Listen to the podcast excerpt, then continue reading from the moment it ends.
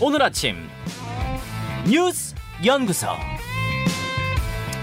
오늘 아침 뉴스의 맥을 짚어드리는 시간 뉴스 연구소 CBS 조태임 기자 그리고 저를 대신해서 프레시안 곽재용 기자와 함께합니다. 안녕하세요. 안녕하세요. 안녕하세요. 예, 잘 부탁드리겠습니다. 잘 부탁드립니다. 예, 자 첫 번째 어떤 건가요? 네, 기대 모았던 정상회담. 예, 정상회담 소식 가기 전에 네. 미국 금리 인상 소식 짧게 좀 가볼까요? 네, 미 중앙은행이 이제 우리 시간으로 오늘 새벽 기준금리 0.75% 포인트 인상을 결정했습니다. 앞서 두 차례 자이언트 스텝을 하긴 했지만 뭐 물가가 좀처럼 자제되지 않으면서 이제 세 번 연속 자이언트 스텝을 하게 된 겁니다. 이제 미국 기준금리가 3에서 3.25%로 오르게 되면서 한국 금리와는 또 이제 재역전을 하게 됐고요. 파월 연준 의장은 물가 상승률이 2%를 향해 내려가고 있다고 확신하기 전에는 금리 인하를 고려하지 않을 것이다 이렇게 말해서 앞으로도 좀 큰 폭의 금리 인상을 예고했습니다. 예, 지금 한운 기준 금리가 2.5%고 네. 지금 미국이 3에서 3.25면은 최소 0.5%는 다음 달에 또 올려야 되는 지금 부담감. 그렇죠. 근데 미국은 연말 되면은 4.4%까지 네, 지금 올린달 맞습니다. 전망이 나오고 있는데 그럼 우리는 1% 포인트까지 올려야 되는 엄청난 부담이 좀 있습니다. 아, 큰일이네요. 예, 정상회담 얘기로 가보죠. 오늘 새벽 한일 정상 결국 만났죠. 네, 이렇게 회담이 열리기 직전까지 알 수 없던 경우가 있을까 싶은데요. 어찌됐든 뭐 한일 정상간 회담이 있었습니다. 약식 회담 형식인데 얼마나 보안이 지켜졌냐면은 저희 그 출입 기자가 지금 가 있는데 한일 정상회담은 아직 미확정이다. 그러니까 자정에 그런 문자를 보내왔어요. 근데 조금 있다가 한 새벽 1시 반, 그러니까 그 현지 시간으로는 낮 12시 반 기준으로 대통령실에서 지금 회담 이제 시작한다. 보도해도 된다. 이렇게 공지를 한 겁니다. 그러니까 직전에 보도 어, 네네. 이제 내용이 나온 맞습니다. 거네요. 네. 어. 그러니까 직전까지 이제 보안을 유지한 건데 아마 앞서 이제 한일 정상회담 놓고 일본이 좀 불쾌감을 드러냈잖아요. 예. 그렇다 보니 더 조심했던 것 같아요. 회담 시간은 30분 정도였고 형식은 이 기시다 총리가 참석하는 행사장에 윤석열 대통령이 찾아가는 방식이었습니다. 한일 정상회담이 열린 건 2년 9개월 만입니다. 어, 양 정상은 이제 북한의 핵 프로그램에 대해 심각한 우려를 공유하고 국제사회와 긴밀히 협력해 대응하겠다 의견을 함께 했는데 사실 가장 궁금한 게 그 일본 강제징용 피해자 배상 문제인데 이와 관련해선 직접적인 거론은 없었어요. 어떤 식으로 얘기했냐면 양국 관계의 개선 필요성에 공감하고 이를 위해 대화를 가속화할 것을 외교 당국에 지시하는 동시에 계속 협의해 나가기로 했다 이렇게 밝혔습니다. 그러니까 과거사 현안에 대해서는 좀 여전히 이견이 있다는 걸 좀 보여주는 것 같은데요. 예. 이 때문에 좀 향후 과정을 지켜봐야 할 것 같습니다. 한일 회담 이후 추가 논의인데 한덕수 국무총리가 28일에 기시다 총리를 만나는 자리가 있어요. 이제 한 음. 총리가 우리 정부를 대신해서 아베 전 총리 그 국장에 참석하거든요. 예. 이때 좀 대화가 이뤄지지 않을까 보고 있고 그리고 이제 한미 정상회담 아직 이뤄지지 않았거든요. 예. 한미 정상회담 오늘 중으로 할 것으로 보이는데 지금 한미 정상회담도 굉장히 변수가 많은 게 바이든 대통령 일정이 계속 생기면서 다른 나라 정상들과 그 회담 일정도 조율되고 있다고 하더라고요. 예, 예. 그래서 대통령실도 이제 회동 시간은 줄어들 수 있지만 하기는 한다. 음. 네, 이 때문에 근데 우리가 기대했던 뭐 인플레이션 감축법이나 통화 수합과 관련해서 좀 구체적인 얘기가 오갈지는 좀 의문이긴 합니다. 일단 오늘 우리 뉴스 쇼가 진행되는 와중에 한미 정상회담이 열릴 수도 있다. 그렇죠. 뭐 네, 그런 네. 얘기까지 나와서 지금 아직 굉장히 불확실성이 큰 상황이에요.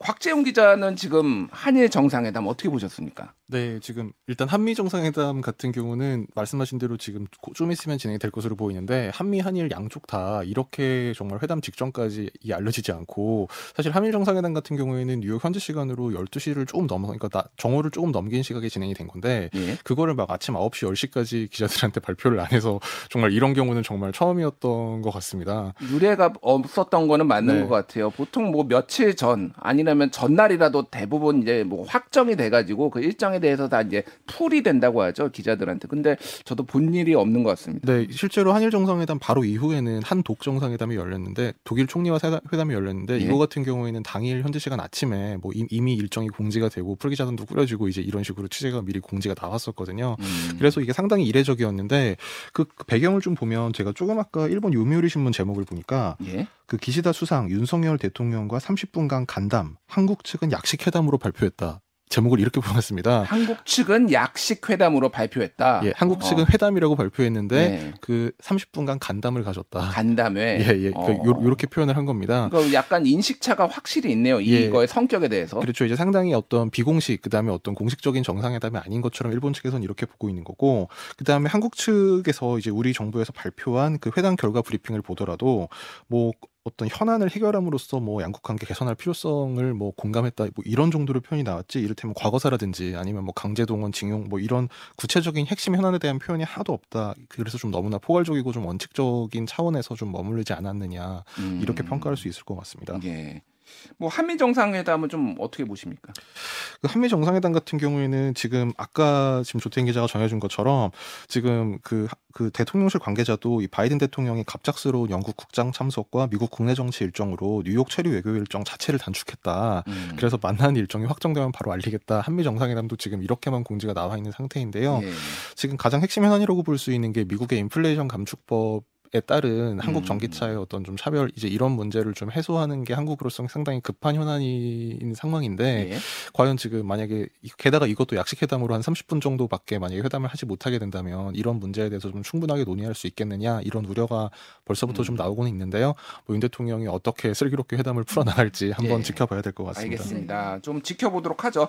조태임 기자, 네. 바이든 대통령 유엔 연설이 있었다면서요? 네, 바이든 대통령 유엔 총회 연설에서 푸틴 대통령을 언급하면서 예, 푸틴 대통령이 유럽을 상대로 핵무기 사용 가능성을 시사했다, 핵 위협을 했다 이렇게 지적을 했어요. 근데 앞서 어제 푸틴 대통령이 군 동원령을 발동했거든요. 예. 그러니까 소련 시절 2차 세계 대전 이후 군 동원령을 내린 건 이번이 처음입니다. 그러니까 군 동원령이 쉽게 얘기하면은 예비군들 민간인들 전역한 사람들 다 와라 네. 한국의 예비군들 좀 내가 다시 가서 전쟁해야 되는 막 이런 네. 상황인 거예요. 그러니까 네, 그 네. 러시아 국민들은 맞습니다. 난리가 났겠네요. 네, 그러니까. 한 30만 명 지금 동원될 것으로 예상되고 있는데 지금 그 러시아 상황이 좋지 않다 보니 이런 동원령까지 내리면서 이제 서방이 러시 푸틴 대통령이 서방이 러시아에 핵 위협을 가하고 있다. 그러면서 이제 핵무기 사용 가능성을 시사했거든요.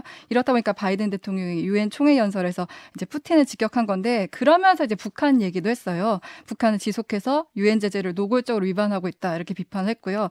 그리고 아까 기시다 총리 얘기에서 좀 첨언을 하자면은 기시다 총리에서 구- 기시다 총리가 국내 상황이 여의치가 않아요. 예. 예. 를 들면 지금 원래 온건파로 알려져 있는데 지금 보- 그 최근 지지율이 절반으로 뚝 떨어졌잖아요. 지금 뭐 29%까지 네, 떨어졌다 이런 보도가 맞습니다. 나왔어요. 그래서 이제 아베 전 총리 그 세력에 좀 붙어야 되는데 지금 또 국내 일본 국내에서는 아베 전 총리 국장에 대해서 반발하면서 어제 또 음. 분신 소동도 있었고요. 아 그렇군요. 네, 그렇다 보니까 뭐 기시다 총리가 일본에선 간담회로 이렇게 축소한 발표도 그래서 나오지 않았나 싶습니다. 알겠습니다. 두 번째로 넘어가죠. 어떤 뉴스인가요? 재배당 요청 거부한 재판부. 국민의힘 얘기죠. 네네. 국민의힘이 법원의 가처분 사건의 담당 재판부를 바꿔달라고 요청했습니다. 그러니까 이제 다가온 28일에 이준석 전 대표가 정진 석 비상대책위원장을 상대로 제기한 그 가처분 사건 신문이 있잖아요. 예. 이 사건을 심리한 재판부가 이미 그 주호영 전 비대위를 무효화했던 재판부다 보니 이제 국민의힘은 이 재판부가 절차적 화자를 넘어서 뭐 당 비상 상황에 대한 해석이나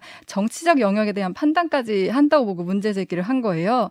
그리고 또 하나 내세운 이유가 그 전주의 비상대책위원이 재판부의 황정수 부장판사와 서울대 법기, 법대 동기 동창이다. 서울대 법대 동창이다. 네. 아 서울대 법대 판사가 얼마나 많고 변호사가 얼마나 많은데 네. 처음 보네요 저는 그래서 그거는. 이제 기피 신청을 한 거예요. 근데 이게 어. 의아할 수밖에 없는 게 사실 대학 동기란 건 유리한 조건인데 예. 이거를 본인이 이제 기피를 한다 보니까 의아할 수밖에 없잖아요. 그래서 법원은 현 재판부와 친족 관계가 있을 경우 이런 특수한 상황일 때 예비 재판부로 배당할 수 있지만 이 경우는 해당하지 않는다 이렇게 거부를 했습니다. 음. 이전 대표 바로 반응 을 했는데 본인들이 유리할까봐 기피 신청을 한다는 게 말이 되느냐 이렇게 비판을 했고요. 또 이준석 잡기 할 시간에 물가와 환율을 잡았으면 지금보다 상황이 더 낫지 않겠느냐 또 이렇게 꼬집었습니다. 예.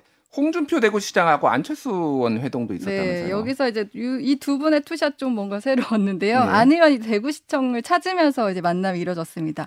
홍 시장과 안 의원은 현재 당 상황이 좀 정상화돼야 된다 이런 부분에 공감을 했는데 홍 시장 그러면서 당 대표를 징계하는 것도 한국 정치 사상 처음이고 또 징계당한 당 대표가 밖에 나가서 당을 모질게 공격하는 것도 한국 정치 사상이다 사상 처음이다 이렇게 꼬집었고 안 의원이 이 전 대표를 좀 설득해야 된다 가처분 대부분 취소하게 해야 된다 했는데 홍 시장은 여기서 좀 뼈 있는 말을 했는데 이제 둘 중에 하나는 죽어야 한다 이렇게 평가했습니다. 아니 둘 중에 하나면은 하나는 이준석 대표인 거 알겠는데 또 하나는 누군가요? 그럼 윤석열 대통령인가요? 윤핵관, 그러면 이른바 윤핵관인가요? 이른바 아, 윤핵관 지금 당 주류라고 볼 수 있겠는데요. 그렇군요. 사실 이 투샷이 상당히 신기했던 게 예. 2017년부터 홍준표 대- 시장과 안철수 대표는 상당히 뭐 그- 뭐랄까요 좀 상당히 앙숙 관계 뭐 앙숙이고 뭐 그렇죠. 좋은 말이 오간 적이 거의 없죠. 예. 근데 예. 어제는 이제 홍준표 대- 홍준표 시장이 안철수 안철수 의원을 이제 불러 불러다 놓고 음. 아 내가 참 좋아한다 정상케 하셔서 이제 이런 얘기를 한 것도 아, 정, 정말인가 약간 이런 반응이 나올 정도였는데요. 예. 아무튼 지금 이 두 사람이 만난 것도 그렇고 타- 사실 이 부분에서 주목되는 거는 홍준표 시장과 안철수 의원이 만났다는 것 자체도 이제 뭐 재미있는 투샷이었지만 음. 안철수 의원이 지금 지방을 돌면서 사람들 만나고 뭐 특히 이제 TK 가 보수의 본산이라고 하는데 예. 대구를 방문해서 이제 사실상 당권 행보를 계속 이어가고 있다는 겁니다. 음. 그 지금 이제 안철수 의원뿐만이 아니라 지금 당권 경쟁자로 꼽히고 있는 뭐 김기현 의원도 마찬가지고요. 예. 뭐 유승민 전 의원 같은 경우도 오늘 뭐 방송 출연도 예정돼 있고 음. 지금 상당히 어떤 국민의힘이 말하자면 지금 이준석 대표가 지금 계속 이제 가처분을 제기하고 있지만 예. 그래서 뭐 재판부 배당도 뭐 말하자면 좀 사실상 법원이 거부를 한 것처럼 이렇게 알려지면서 뭐 이준석 대표가 뭐 상당히 좀 득이양양한 것 처럼 알려지고 있지만 당내 분위기는 이미 이준석은 과거의 사람이 됐고 음. 예. 차기 당권을 놓고 이렇게 주자들의 물밑 경쟁이 이어지고 있다. 지금 음. 이런 분위기를 좀 짚어볼 수 있을 것 같습니다. 그러니까 어떤 식으로든지 이준석 리스크는 곧 정리가 될 것이고 차기 이제 물밑 경쟁이 있, 있다 이렇게 보시는 것 같은데 지금 이게 판사 기피 신청 같은 경우는 국민의힘 힘이 좀 마음이 조급해져서 그렇다 뭐 이런 분석도 있던데 어떻게 보시나요? 그렇죠. 사실 왜냐하면 이제 국민의힘 측 에 말하자면 유, 유리한 조건인 건데 이제 예. 말하자면 전주의 비대위원이 지금 판사와 서울대 동기인 거는 음. 국민의힘 측에 유리한 조건인 거라서 기피 신청을 내려면 원래는 이준석 대표 측이 내야 되는 겁니다. 예. 근데 이걸 냈다는 건 이제 이준석 대표는 이거 지연 전술 아니야 이렇게 꼬집었는데 뭐 음. 그런 의심은 좀 상당히 일리가 있다고 보이고요. 예. 이제 다만 지금 그 재판부 같은 경우에는 이게 뭐 예비 재판부에 뭐 어떤 친족 관계라는 특수한 사정이 없는 한 예비 재판부로 배당하지는 않는다 음. 이런 입장을 낸 게 말하자면 단칼에 거부한 것으로 이제 언론 에서 많이 해석이 나오니까 뒤늦게 결정이 이루어진 건 아무것도 없고 기자들 문의가 많아서 사실 확인 차원에서 공보를 한 거다 이- 음. 이렇게 설명은 했습니다. 알겠습니다. 일단 서울대 법대 동기라서 기피 신청된 거는 제가 한 번도 본 적이 없어서 너무 많기 때문에 아, 좀 신기한 장면이었어요. 자 마지막으로 살펴볼 뉴스는 어떤 건가요? 집값 뚝뚝의 규제 해제.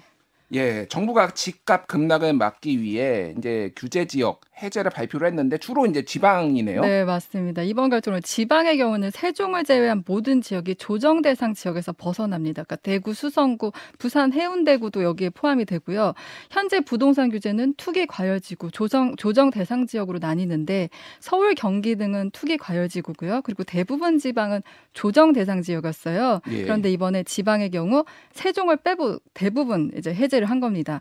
그런데 이 세종 역시 규제가 좀 약해지긴 했어요. 세종은 음. 기존에 투기과열 지구였는데 조정 대상 지역으로 좀 한 단계 내려온 거예요. 예. 세종 같은 경우 실거래가 기준으로 최근 가장 많이 떨어진 동시에 또 어떻게 보면 2년 사이 가장 많이 오른 곳이기도 하거든요. 많이 오르니까 또 많이 떨어졌다 이렇게 볼 수 있겠네요. 네, 그래서 예. 그리고 또 이번에 서울과 수도권 같은 경우는 이번 조정 대상에선 제외됐습니다. 그러니까 여전히 서울과 수도권은 투기 과열 지역이고요. 서울과 인접 지역은 아직 주택 가격이 높고 또 하락세가 나타난 기간도 최근으로 길지 않은 점을 고려했다 이렇게 밝혔습니다. 예. 규제 지역에서 해제되면 이제 강화됐던 뭐 대출, 세금, 청약 규제가 완화되는 효과가 있습니다. 그런데 전문가들은 지금 이번 규제 지역 해제로 집값이 뭐 반등하지는 않을 것으로 보는 게 지금 기준 금리가 인상하는 상황이고 예. 투자 수요 심리가 지금 굉장히 약해진 상황이잖아요. 음. 그리고 또 규제가 풀린 지역이 수도권이 아니고 지방이다 보니까 이게 뭐 부동산 심리에 영향을 크게 줄 것 같지는 않다 이렇게 보고 있습니다. 음. 곽재영 기자 어떻게 보셨습니까?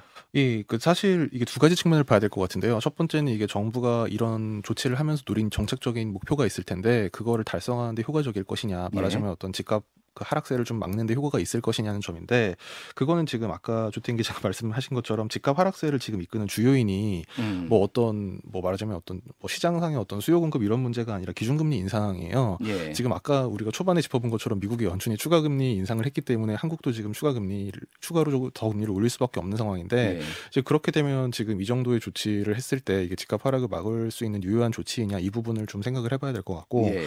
그리고 두 번째는 그 브리퍼였던 권혁진 김현진 국토부 주택토지실장이 시장 침체가 장기화하면 서울 수도권 규제 완화도 할 거냐. 예, 예. 그렇다 뭐 그럴 수 있다는 측면 얘기를 했는데 오늘 동아일. 예 동아일보 사설에서도 네 그 투기가 좀 우려된다 이런 측면을 봐야 될 것 같습니다. 알겠습니다. 집값 하락을 막을 수 있을지 좀 봐야 될 것 같아요. 뉴스의 맥을 짚어드리는 뉴스 연구소 조태임, 곽재훈 기자였습니다. 두 분 감사합니다. 감사합니다.